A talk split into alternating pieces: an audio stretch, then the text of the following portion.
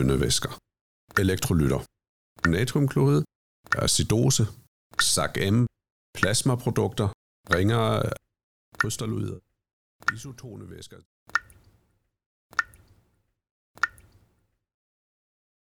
Mit navn er Frank Pott, og jeg er overlæge på Bispebjerg, øh, hovedsageligt på intensivafdelingen, men også på øh, anestesien. Og øh, så kører jeg på lægebil her i hovedstadsområdet. Vi øh, har øh, gennemgået øh, en arbejdsgruppe, flere øh, specialister, øh, anestesi-specialister og intensivister, og vi har gennemgået en øh, øh litteraturen her øh, for at komme med nogle anbefalinger for, øh, hvilke form for væske skal vi give til patienter. Budskabet for os var også at gøre læserne klar over, at øh, væske er en form for medicin. Det skal gives øh, med den holdning, at al medicin kan have positive virkninger, men kan også have bivirkninger. Så det er ikke uden omkostninger at give væske. For nogle år siden kom der ny viden på bordet. Ny viden om, hvordan vi skulle bruge væske i ambulancen, og hvad det skulle bruges til. Formålet med væske har altid været det samme, og er det for den sags skyld stadig. Grunden, hvorfor man øh, giver øh, væske øh, til en øh, patient, er jo fordi man øh, er bekymret for, at det cirkulerende blodvolumen er for lavt. Hvis det cirkulerende blodvolumen er for lavt, så er det væske, der kommer tilbage til hjertet. Det hedder preload. Det er for lavt, og øh, dermed bliver hjertets øh, pumpefunktion dårligere. I øh, sidste ende bliver patientens øh, iltforsyning dårligere. Så har man sådan øh, tænkt, hvis vi så øger det cirkulerende blodvolumen, så, så gør vi det hele godt igen. Problemet er, at øh, de tynde væsker, de bliver ikke i blodbanen. De forsvinder ret hurtigt øh, ud i vævet, og så begynder problemerne. Det bruges altså udelukkende til den hypovoleme patient, altså patienter i chok. Men vi havde i ambulancen, hvilket helt klart var praksis tidligere, for vane at pøse op til 2 liter natriumklorid, en såkaldt tynd væske, på patienterne. Vi opfattede det som en øvre grænse for, hvad vi ret uhemmet kunne fylde i vores smukt anlagte grå PVK'er, før det ikke mere gav nogen mening. Vi troede altså, at store mængder væske kunne gøre noget godt for patienterne. Tanken bag var vist, at den isotone natriumklorid jo ikke er iltbærende, men fyldt med natrium og klorid, og det derfor var begrænset, hvor meget væske man kunne tillade sig at fylde ind i blodbanen, før det betød en uacceptabel iltmætning. Der er nogle studier, der er gennemført, og øh, hvor man har anvendt en restriktiv øh, strategi. Der er et, et studie, som for eksempel hedder, det er lige udkommet, der hedder Refaced øh, studie, som, øh, hvor man har øh, haft patienter med sepsis som inklusion. Øh, de her patienter de blev randomiseret til øh, i to grupper, altså enten restriktiv væskebehandling, ud fra kriterier, som jeg kommer til om lidt, eller også standard væskebehandling, som er 30 ml per kilo. Det er sådan standard care, som ud fra sepsis guidelines. Og der øh, viste det sig, når man var tilbageholdende med væske, så fik øh, patienterne, øh, havde, der var der ikke nogen forskel i, i de to grupper. Altså, så, så kan man lige så godt sige, jamen hvorfor skal vi så give så meget væske, hvis, det, hvis der ikke er en fordel forbundet med det. Jeg ved godt, at der har været en del snak om væsketerapi i ambulancen, og jeg synes faktisk, det ser ud som om man både på hospitalerne og i ambulancen har lidt svært ved at slippe logikken i at påfylde den manglende volumen på den for eksempel stærkt blødende patient. Faktisk viser studier, at der ikke er nogen reel gevinst over en bred karm ved det, man kalder målstyret væsketerapi, som igen danner grundlag for de retningslinjer, vi forholder os til. Okay, så langt så godt. Ingen evidens. Altiders. Og for at give et lille eksempel fra for ikke ret lang tid siden, på hvor svært det kan være at slippe tanken om at bare pøse væske på hypovoleme patienter, var jeg for ikke ret lang tid siden ude for på et unavngivet hospital, at vi i forbindelse med en stærkt blødende patient med en rumperet aortaneurisme bare fik at vide, at vi skulle fylde voldsomme mængde væske på patienten. Der blev nævnt op til 10 liter. Det var selvfølgelig helt gakket, men desværre også et bevis på, at den kritiske og restriktive væsketerapi, der faktisk nok bør være mere restriktiv end jeg selv troede, ikke helt har vundet indpas i holdningerne til behandlingen af den hypovoleme patient. Jeg hedder Ulrik Jørgensen, og jeg er paramediciner på en helt almindelig ambulance i Region Sjælland. Velkommen til IMS Podcast.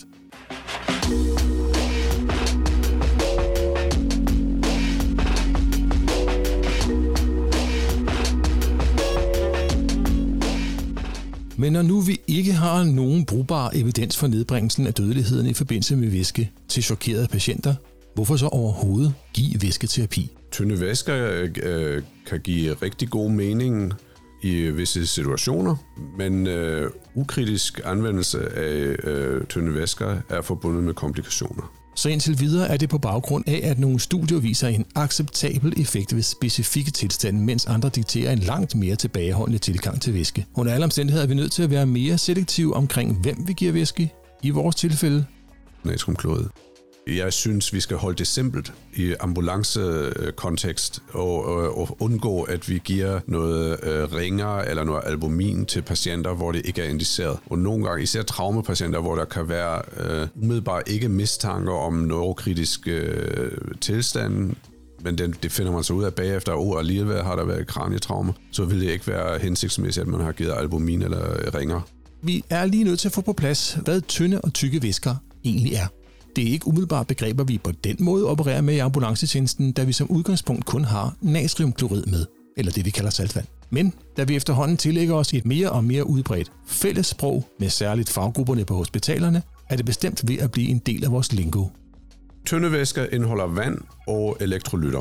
Så findes øh, som sagt øh, natriumklorid, som er et øh, tyndvæske, som indeholder store mængder natrium, så indeholder isotonen natriumklorid også 154 millimol klorid, og det er betydeligt større end det, der er i plasma, som er øh, omkring 100-106. Øh, så det vil sige, hvis vi giver store mængder af natrium, isoton natriumklorid, så vil det kunne medføre en hyperkloremisk acidose, det vil sige en acidose, som er betinget af, at vi tilføjer for meget klorid. Og det er ikke godt for kroppen, øh, for nyrerne osv. Så, så findes der øh, altså nogle mere isotone væsker, det vil sige, at isoton det betyder jo, at deres elektrolytsammensætning svarer til dem, der er i, i plasma, og har den samme osmolaritet som i plasma. Så det vil være ringere acetat eller ringere laktat. De indeholder øh, mindre natriumklorid og øh, indeholder også kalium og andre elektrolytter, ligesom magnesium osv. Øh, de her grupper, altså øh, isoton natriumklorid og de to typer af ringer, dem betegner man som øh, krystalloider eller tynde væsker. Okay, tynde væsker, krystalloider. Tykke væsker, det er væsker, som øh, indeholder nogle øh, større øh, molekyler, som kan på grund af deres højere kolloid-osmotiske tryk holde øh, væske øh, sådan i den fase, hvor de kolloider befinder sig. Kolloid betyder jo egentlig bare, at det er en, øh, en eller anden øh, substans, som er opløst i noget væske, uden at det er opløst decideret, men det er blandet i det. Og der findes forskellige former af kolloid. Øh, albumin er for eksempel også et kolloid. Så findes der hydroxyetylstivelsesvæsker, som er det, man kaldte i gamle dages øh, hæs eller voluven.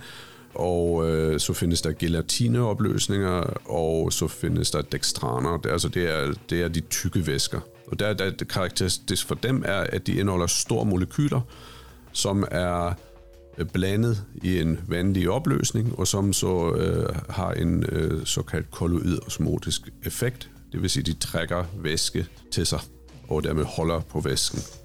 Tykke væsker, kolloider. Men der er jo en sidste kategori, som faktisk også er repræsenteret præhospitalt i nogle regioner. Blodprodukter. Altså det klassisk kender vi jo øh, øh, SAC-M, altså det er erytrocytkoncentrater, som vi bruger uh, på hospitalerne. Det er det røde stas i de små poser. Uh, eller også på lægehelikopteren. De er uh, skillet ad efter der bliver lavet bloddonation, og så, øh, så bliver de her produkter givet i sådan en balanceret blodkomponentterapi, som vi kalder det, hvor vi, hvor vi giver det til blødninger. Der findes øh, nogle øh, steder i verden, hvor man giver altså helt blod. Det vil sige, man har ikke splittet det op, men man giver det som, som fuld blod. Jeg troede, at det som Frank beskriver som SAC-M, der i øvrigt står for saltvand, adenin, glukose, manitol, ikke at jeg på stående fod helt ved, hvad det dækker over, at det var fuldblod. Og det er, der, det er der faktisk også nogle undersøgelser, især inden for militæret, hvor man har gjort det, øh, også præhospital. Men det, det er ikke noget, vi bruger i Danmark. Altså vi, vi har jo i ambulancen har vi frysetørre plasma, og det hedder lyoplas. Det er sådan set øh, hip som hap. Altså der er studier, der er lavet, hvor man har øh, øh undersøgt øh, øh, fordelen af lyoplas frem for øh, fresh frozen plasma, hvor man har ikke kunne finde en uh, forskel. Jeg er selv faldet over et begreb, som ofte dukker op i forbindelse med overflytningen af blødende patienter, nemlig en akut blodpakke. Og for at være helt ærlig, så har jeg ikke helt styr på, hvad den egentlig består af. Det er et godt spørgsmål, for jeg, jeg tror, der er fire portioner øh, altså Sagami, og så er der øh, fire portioner plasma og to portioner trombocytter. Sådan der, øh, men altså... Ja, som du kan høre, så er Frank heller ikke helt sikker på, hvad den sådan helt specifikt består af. Udover at den altså består af de tre elementer, Sagem, plasma og trombocytter. Hvad bruges de tre blodkomponenter til hver især? Sargem, plasma og trombocytter. Altså, hvad kan de? Tryk på pause og tænk over det, eller google det.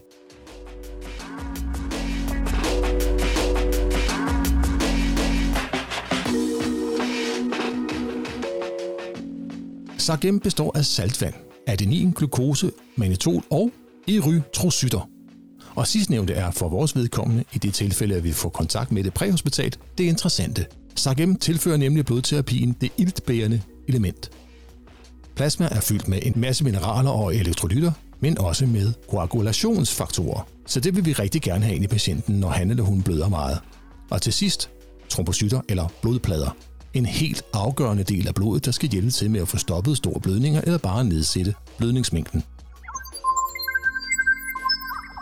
De er øh, skillet ad, efter der bliver lavet bloddonation, og så, øh, så bliver de her produkter givet i sådan en balanceret blodkomponentterapi, som vi kalder det, hvor vi, hvor vi giver det til blødninger. Øh, øh, det starter med at give nogle øh, ren erytrocytkoncentrater, og hvis der er større blødninger, så giver vi det efter nogle øh, konkrete vejledninger, øh, hvor vi giver retrocytter og plasma og trombocytter i et vist forhold til hinanden, så at vi erstatter blodet. Så når akutlægerne snakker om en TEC-test, TEG, tromboelastografi, ja, det er nok et ord, jeg ikke kommer til at sige igen, så er det den test, der laves forud for terapi med blodkomponenter, så det kan blive optimeret og balanceret i forhold til den enkelte patient. Men vi har kun natriumklorid, og det er der flere årsager til. Ved neurokritiske tilstande, traumer mod hovedet, det kan også være infektioner, det kan være apopleksi, øh, øh altså alt det, der har med hjernen at gøre, så vil man helst ikke give øh, væske, som ringer, fordi det øger øh, risikoen for ødemdannelse, og det har en dårlig indflydelse på outcome. Så øh, neurokritiske tilstande, der er ringer kontraindiceret, og jeg vil sige, at jeg, jeg, i, i mine øjne giver det god mening, at man øh, reducerer øh, de muligheder, vi har i ambulancen til øh, øh, isoton saltvand. Risikoen for, at man giver ringer til en patient, som muligvis har en øh, neurokritisk tilstand, den er større end den, det gavn, man får ud af det ved at give øh, altså de få situationer, hvor det, hvor det sådan set er indiceret. Så jeg synes, man skal øh, blive ved med at kunne have saltvand, isoton saltvand på øh, ambulancen. Så natriumklorid kan bruges til det meste og udgør ikke nogen direkte fare for patient, hvis det bliver brugt korrekt. Tænk på det som medicin. Altså ikke som saltvand, men som medicin. Det skal gives øh, med den holdning, at al medicin kan have positive virkninger, men kan også have bivirkninger. Så det er ikke uden omkostninger at give væske. Og lad os lige en gang til gå over, hvad den eller de uønskede bivirkninger er, som i virkeligheden danner grundlaget for den restriktive tilgang til væsketerapien. Acidose på grund af for høj klorid, ødem, så vil, det, vil diffusionsafstanden for ilten blandt andet øh, til cellerne, den vil blive større, og så er der tab af koagulationsfaktorer. Ved at fortynde blodet så voldsomt, som vi faktisk gjorde før i tiden, fratog vi også patienten muligheden for selv at hjælpe til med at stoppe en stor blødning. Tankevækkende, hvis I spørger mig. Men sådan var det altså dengang. Vi vidste ganske enkelt ikke bedre. Inden vi går videre, så vil podcastens sponsor gerne lige sige et par ord.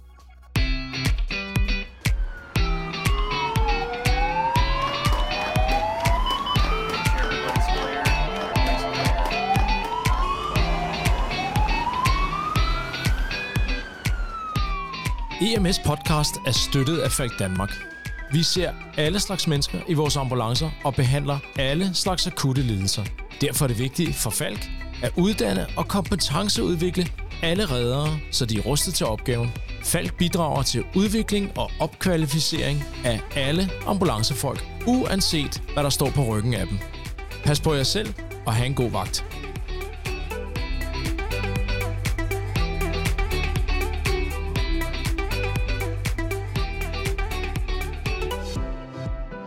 Så hvem skal have væske? Som sagt er det generelt, og uden at være helt sikker, nok udelukkende de hypovoleme patienter. Men hvornår er man egentlig hypovolem? Det har Frank også et bud på, hvornår man er. Det, man brugte som, som trigger for væskebehandling i den gruppe, der var restriktiv, det var så, at patienterne havde højt laktat, det vil sige over 4. Det kræver så selvfølgelig, at man måler det. Det har vi jo ikke mulighed for præhospitalt. Hvis du har marmorering, der er øh, begrænset til knæskallen, så vil man ikke give væske i den restriktive gruppe, hvis, hvis den øh, der marmorering øh, spreder sig udenom knæskallen. Og mange, øh, der har erfaring med de her septiske septispatienter og dårlige patienter med dårlig perfusion, de kan godt se, at nogen har jo hele benet eller øh, hele underkroppen marmorering. Altså, så der, det vil være indikation for væskeindgift. Øh, indgift. Fik I den? Altså, Frank mener, at man kan kigge på knæskallen i det tilfælde, at der er marmorering, og vurdere, hvor langt ude i det her tilfælde sepsisforløbet patienten er. Hvis ikke det har bredt sig ud over knæskallen, så synes jeg, at det han siger faktisk er, at der ikke er behov for væsketerapi. Har det bredt sig ud over knæskallen, så er det indikation for væsketerapi. Plus selvfølgelig de andre ting, som Frank nævner. Og så øhm, øh, systolisk blodtryk under 90 var en, øh, en kriterie for øh, at give øh, væske, og så diureser, som var øh, mindre end 0,1 ml per kilo per time i de første fire timer. Det, det er jo klart, de her øh, kriterier, det er jo kriterier, man kan anvende på et hospital. Vi har, vi har egentlig ikke de samme muligheder øh, i en ambulance, når vi ser en patient, så, så vi, vi kan ikke vide, hvad laktaten er for eksempel, og vi kan ikke vide, hvad diuresen er hos patienterne. Det er rigtigt, at vi ikke kan måle, hvor meget en patient har tisset det seneste døgn, men vi kan godt forholde os til at spørge ind til, om de har tisset mere eller mindre den seneste tid. Altså prøve at få et billede af, om der er sket noget med de helt almindelige funktioner, som for eksempel urinering. Men, øh, men jeg vil da øh, personligt øh, sige, hvis en patient har øh, marmorering, der strækker sig ud over knæskallen, og hvis patienten har hypotension, hvis jeg ellers også har en historie omkring, at patienten godt kunne have sepsis, så, så vil jeg jo begynde med, med øh, væskeresuscitering. Ikke 2 liter, som du siger, men øh, sådan noget med øh, 250 ml som en bolus, og så se, om, om der er en respons. Patienterne kan være cerebralt påvirket grund af hypervolemi. Patienten kan have takykardi på grund af hypovolemi. Men der er også et par andre tilstande, hvor væsken kan bruges. Måske er der nogle af jer, der allerede har tænkt på hyperglykemi. Og det er rigtigt, i det vi primært giver væske til patienter med for højt blodsukker, fordi de er dehydrerede. Og så er der rhabdomyolyse. For eksempel en patient, som har ligget på gulvet i mange timer og dermed afskåret en del af sit muskelvæv fra at blive iltet. De skal rehydreres. Før troede man, at det var muligt at tvinge nyrerne til at skylle de skadelige stoffer, som rhabdomyolysen danner, ud ved indgift af mere væske. Men sådan er det altså ikke. De nyeste vejledninger dikterer, at vi rehydrerer, i det den type patienter tit er dehydreret. Og så vil de selv skylle nyrerne igennem. Pointen med det her med rhabdomyolysen og med det for høje blodsukker, og måske også brændsår, det er, skrald nogle flere lag af de aktionsdiagnoser, som vi står med, og se om ikke det ender i en af de tre kategorier. Sepsis, store blødninger eller dehydrering.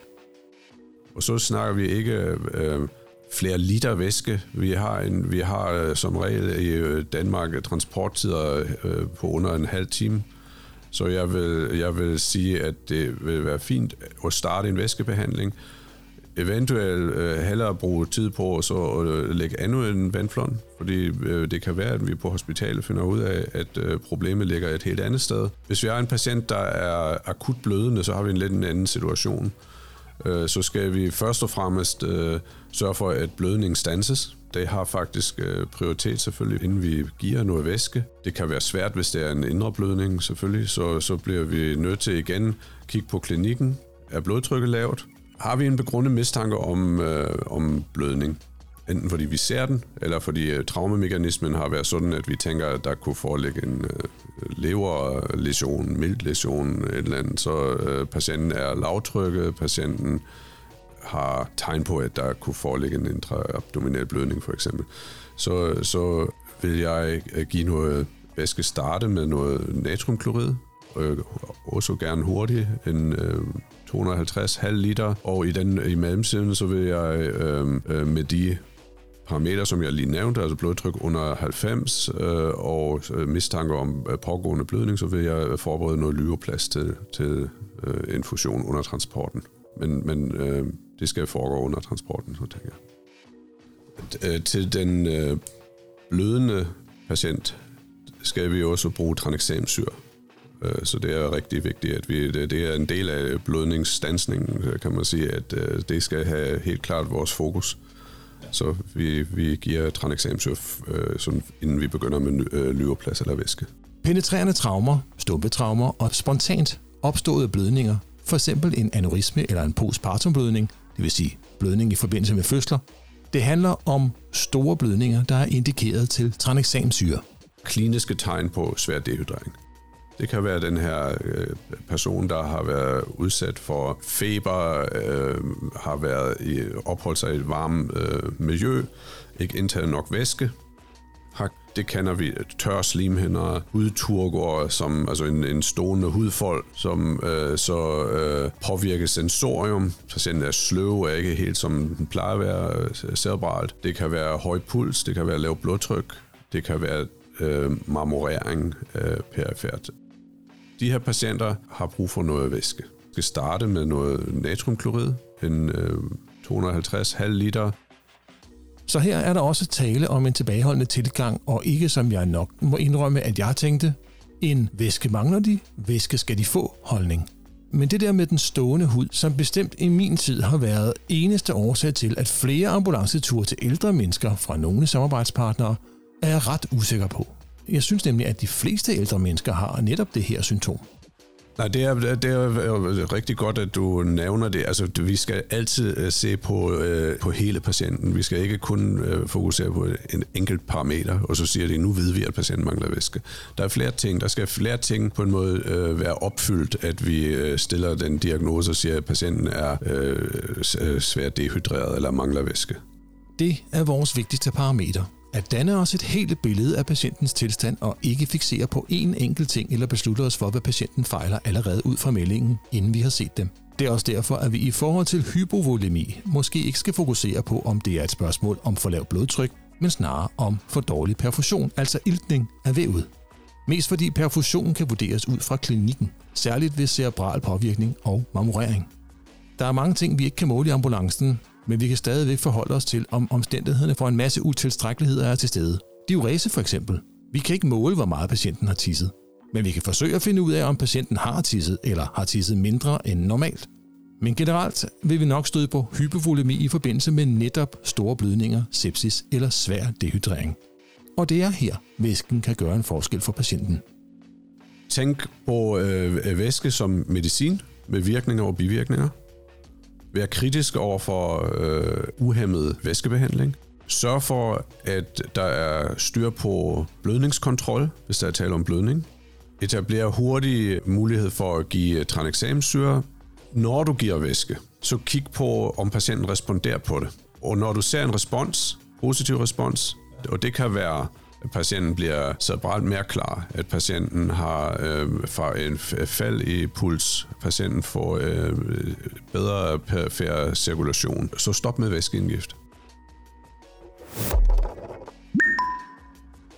Hvordan virker tranexamsyre? Tryk på pause og tænk over det eller google det.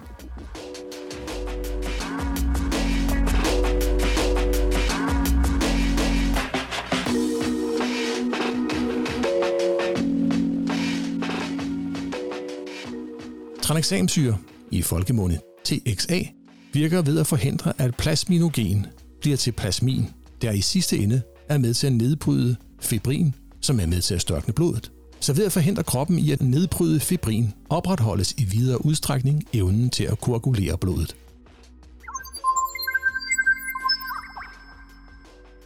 Og så er der et par faldgrupper på det der med at give væske. Reevaluere. Tænk på, øh, øh, kunne der foreligge en øh, tilstand, som du har overset? Patienten er chokeret. Kan det være, fordi patienten måske har en, øh, øh et kardialt problem? Det skal man altid overveje. Altså, øh, er det øh, den problematik, jeg ser her med en øh, chokeret patient, er den måske betinget af noget kardielt? Så vil det heller ikke være smart at give for meget væske. Så skal vi være klar over, øh, så hvis vi har en patient, der har øh, sepsis, et af de problemer med sepsis er, at vores blodkar bliver utæt. Så det er, det er en del af sygdommen. Og hvis vi så hælder væske i patienter, der har sepsis, så kan vi øh, faktisk gøre tilstanden værre. Fordi øh, vores øh, endotelskade kan blive værre, og vores øh, ødemdannelse bliver værre, og, øh, og vi faktisk gør mere skade end gavn ved at give for meget væske. Giv væske til den hypovoleme patient, også kaldet chokerede patienter, men kun hvis du ikke har andre muligheder. Og husk i den sammenhæng på, at et chok har flere faser og grader. Den blødende patient, fraset hjerneblødningen, skal helst behandles med blodkomponenter, så skaff dem ved at tilkalde hjælp, men uden at vente på den, eller drøn på hospitalet så hurtigt du kan. Giv bolus af væske, og med al respekt for mine kollegaer, og sagt med al mulig kærlighed. Gå ikke i panik og pøs uhemmede mængder af væske på. Vær restriktiv og stop ved bedring. Behandlingen kan gentages. Det er meget enkelt. Hypovolemi og bolus af væske, tilbageholdenhed og omtanke. Det er simpelt. Næste gang. Der har været fest, og det ligner, der har været fest hele natten derinde. Øh, stuebordet det flyder med sprutflasker og øldåser og så videre. Og man kan se, at jeg har manden her, han er tydeligt påvirket også. Der kan jeg så høre et eller andet bag ved mig, hvor jeg, hvor jeg sådan bliver lidt nysgerrig på, hvad var det? For det hører ikke ligesom til, når man, når man ser sådan et, øh, et festlag her. Så øh, da jeg vender mig om, der ser jeg så to små børn, der sidder i, øh, i blæ på, på gulvet over det ene hjørne. Og der stopper jeg sådan helt op i min tilgang til patienten og bare med det samme fokuserer på de børn her, fordi hvad foregår der her? Hvorfor flyder der møldåser og sprutflasker og fulde mennesker? Og hvorfor sidder der to børn på cirka to års alderen øh, i det hus her om morgenen? Jeg begynder at spørge ind til, til de børn her, og de sidder med meget, meget våde blæer, begge to. Øh, og ham manden her, han begynder så, der far rundt, han begynder at blande sig lidt, og vil have, at jeg skal fokusere på kvinden, fordi at, øh, hun havde jo slået det her lille flænge i øjenbrynet, han vil have, at hun skal på sygehuset med det samme. Og jeg stopper ligesom op og prøver at stoppe ham og sige, at det er ikke det, der er fokus på lige nu. Nu vil jeg gerne lige have svar på, hvad sker der her med de børn? Hvorfor sidder de her med tistunge blæer? Øh, og er der sørget for dem? Øh, og det kommer der så lidt mindre diskussion ud over, eller ud af, og vi, min makker og jeg, vi vælger så med det samme at få tilkaldt politiet for ligesom at få et overblik over, hvad der, hvad der foregår her, og om, om børnene de ligesom mistrives på en eller anden måde. Vi står egentlig imellem i den situation, at vi træder ind i et hjem, hvor børnene er tydeligt vandrygtede, og deres forældre ikke tager sig ordentligt af dem. Men hvem bestemmer, hvad der er ordentligt? Og er vi, selvom vi har en skærpet indberetningspligt, gode nok til at navigere i denne meget specielle og svære situation. Hvornår og hvordan skal vi tilkalde de sociale myndigheder? Det er næste gang i IMS Podcast. Mit navn er Lars Bro, og jeg kører som parmesiner i Nordjylland. IMS podcast er støttet af Falk Danmark, og podcasten vil gerne sige tak til Frank for hans uundværlige medvirkning i episoden og hans indsigt i emnet. Tak til alle dem, der har bidraget med gode idéer og kritiske input, som har givet masser af indhold til dette afsnit. Alle er velkommen til at komme med feedback og idéer, og alle, der gider at skrive, får et svar. Gå ind på podcastens Facebook-side eller Instagram-profil og kommenter, eller på podcastens YouTube-kanal og skriv der. Det fedeste vil være, hvis jeg der lytter selv var med til at bestemme indholdet af IMS podcast. Så mens du tænker over, hvad du gerne vil høre mere om, så klap din kollega på skulderen, fortæl hende eller ham, at de gør et godt stykke arbejde, og frem for alt nyd din næste vagt. Som en sidste lille kommentar til det her afsnit, så husk på, at hvad end der er blevet sagt, og uanset hvad der findes af studier og forskning, der understøtter det, der er blevet sagt, så skal I for jeres egen skyld holde jer til de instrukser og procedurer, der er gældende lokalt, der hvor I kører.